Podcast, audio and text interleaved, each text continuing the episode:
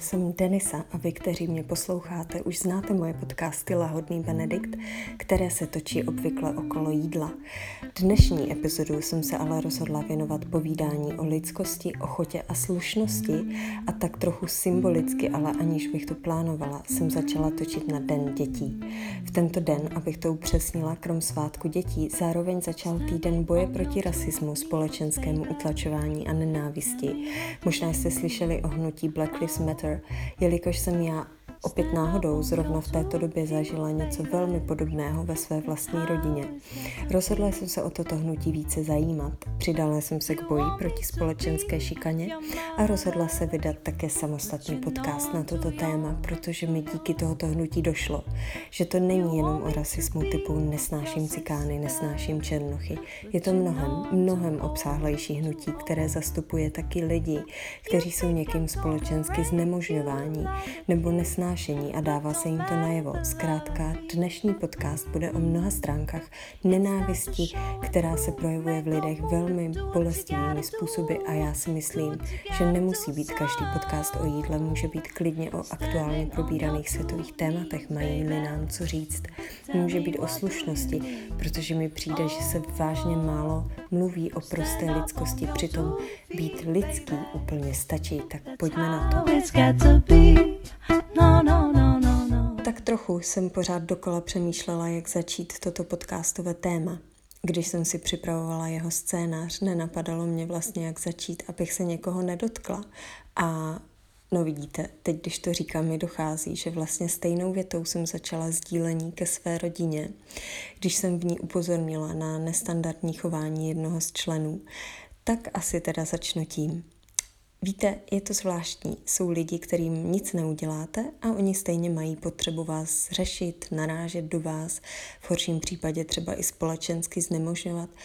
Proč jim chybí slušnost, co je v pořádku a co už přes čáru?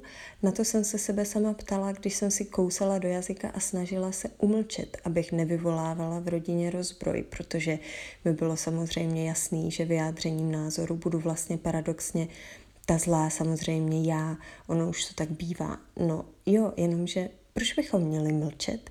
Není to vlastně o tom, že lidi, co to dělají, to dělají právě vždycky nenápadně tak, aby se neřeklo, že si do vás rýpnou nebo ublíží a právě, že záměrně to dělají tak, že si pak vy sami připadáte nejistí a tak trochu jako blbec a nevíte, jestli o tom vlastně mluvit?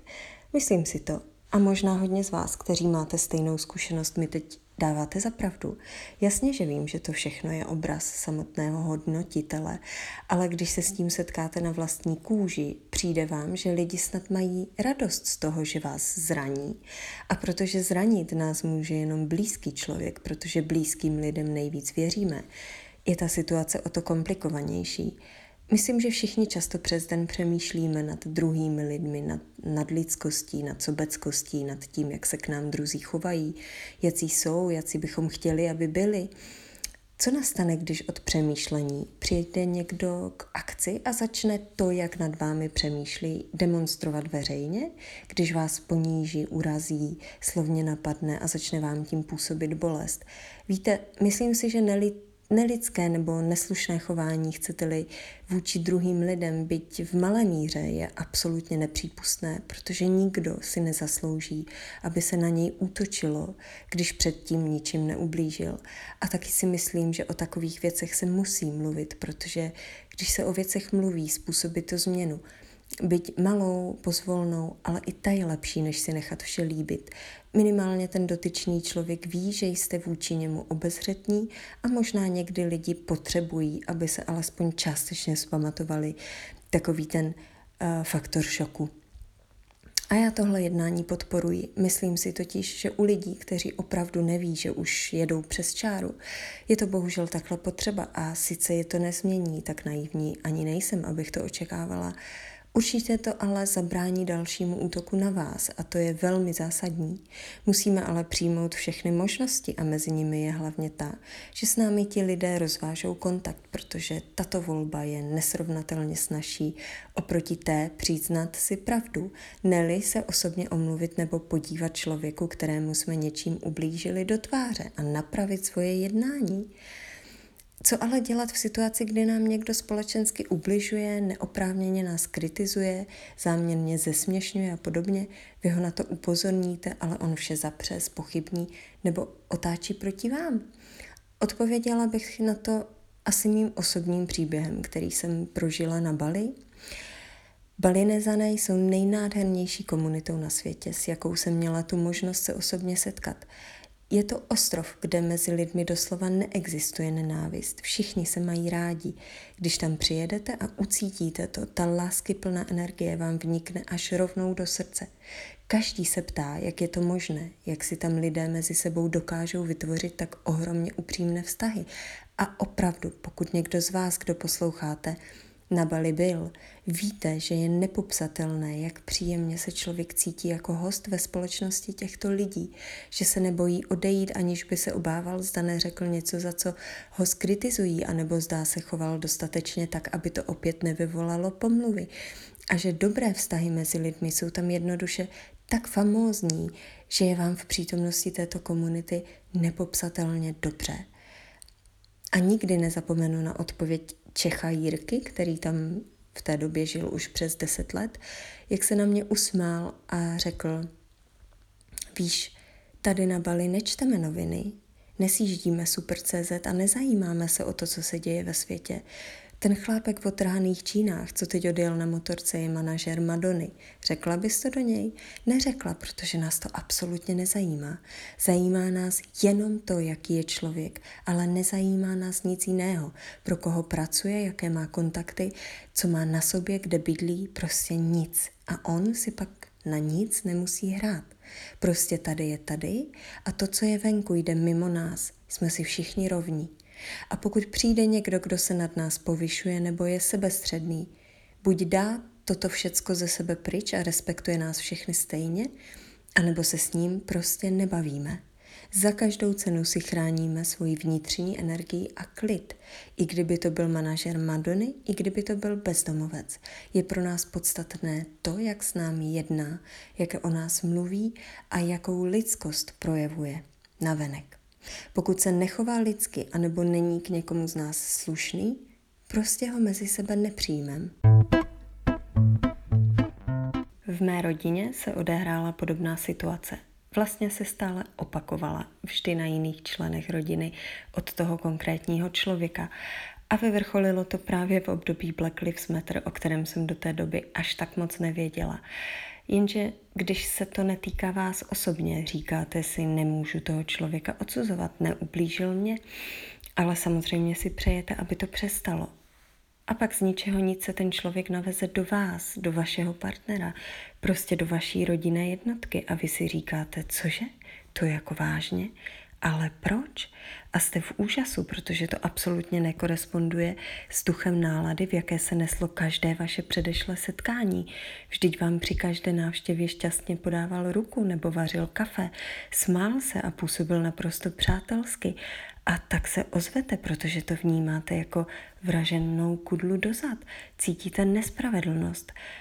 Také tím ale spustíte časovanou bombu. Možná proto mnoho lidí mlčí, když se něco takového stane. Ví, že se spustí naprosté peklo a nelze moc odhadnout, jak bude reagovat okolí, jestli vám bude zbytek rodiny nebo přátel věřit. Chci vám říct, vím, že každý máme jiný názor a každý bychom vše řešili jinak.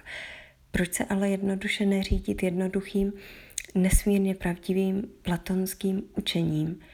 Při se bez hádek a hádej se bez výčitek. Jednoduše nebojte se vyjádřit svůj nesouhlas, pokud slušně vyjádříte, co vám vadilo a svůj postoj k té záležitosti pronesete zřetelně, jasně, ale prostě lidsky. Na upřímném názoru podaném takhle není absolutně nic nečestného, ba naopak říkáte to tomu dotyčnému na místo pomlouvání za jeho zády. Pokud vás něco zranilo, je fajn si promluvit, určitě. Říkám promluvit, protože zastáncem hádek rozhodně nejsem. Já svůj postoj řekla, abych zasáhla všechny členy rodiny, tak to bylo skrz sociální sítě, ale prostě jsem svůj postoj projevila. otevřeně upozornila na problém a na toho člověka. A potom jsem ale absolutně s nikým v mé rodině tu situaci nerozebírala, nešířila jsem zlomyslné klapy, nepomlouvala, netaktizovala.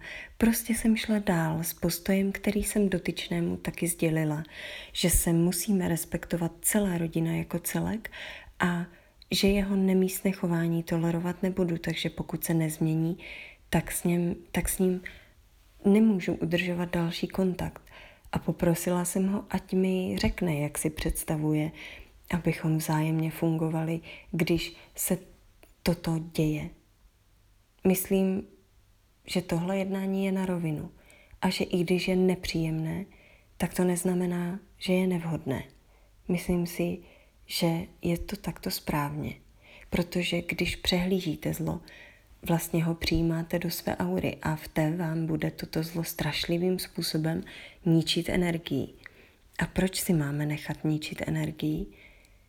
Pokud přehlížíme pomluvy a bavíme se dál s člověkem, který nás za zády pomlouvá, přijímáme pomluvy do své aury a projeví se to smutkem, který budeme cítit a nebudeme vědět důvod. A proč bychom tohle měli dopustit? To všechno pramení z negativních lidí, které kolem sebe máme, z jejich neočištěné energie, a nemá cenu brát na milost člověka, pokud si vás neváží a nezmění se ani, když ho upozorníte. A nemá cenu přehlížet nevhodné chování někomu, kdo se nechce nad tím zamyslet. Když jsem u toho zamýšlení se, víte, lidi si neradi dávají zrcadlo, to asi víme všichni. A taky víme všichni ze svého života, jak je to těžké si to zrcadlo dát, protože každý z nás jsme to už někdy zažili. Obvykle, když řeknete lidem, co vás na nich mrzí, jejich odpovědí je útok. Ale chci k tomu říct jen tolik, že i přes všechny mezilidské války, které nejsou ideální, jsem já věčný optimista a věřím ve druhé šance. Byla jsem takto vychována svými milujícími rodiči. Já samotná jsem druhých šancí několik v životě dostala a naučilo mě to přiznat se, když se spletu a napravit chybu. V židovské víře, a nejsem židovka, jenom mi to teď proletělo hlavou, když uděláte něco špatného, můžete to odčinit a to tím, že se pokusíte chybu napravit dobrým skutkem. A to je hrozně krásné a na podobnou filozofii v životě hrozně moc dávám, protože jsou lidé, kteří udělají chybu a nepřiznají to nahlas ale stejně je to ve skutečnosti mrzí. A není důležité, aby přišli a omluvili se. Je důležité, aby změnili to, co dělali špatně. Nejsem psycholog, ale myslím si, že pokud projeví slušnost a napraví vztah, který poškodili, rozhodně si druhou šanci zaslouží.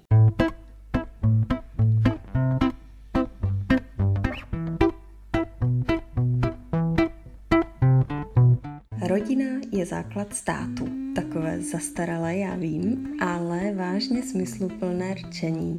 Milí přátelé, posluchači, dnešní podcast končí. Věřím, že to pro vás byl příjemný, ničím nerušený moment a věřím, že i přesto, že se netýkal jídla a přípravy baby foodu a batolet, takže vás něčím zajímal.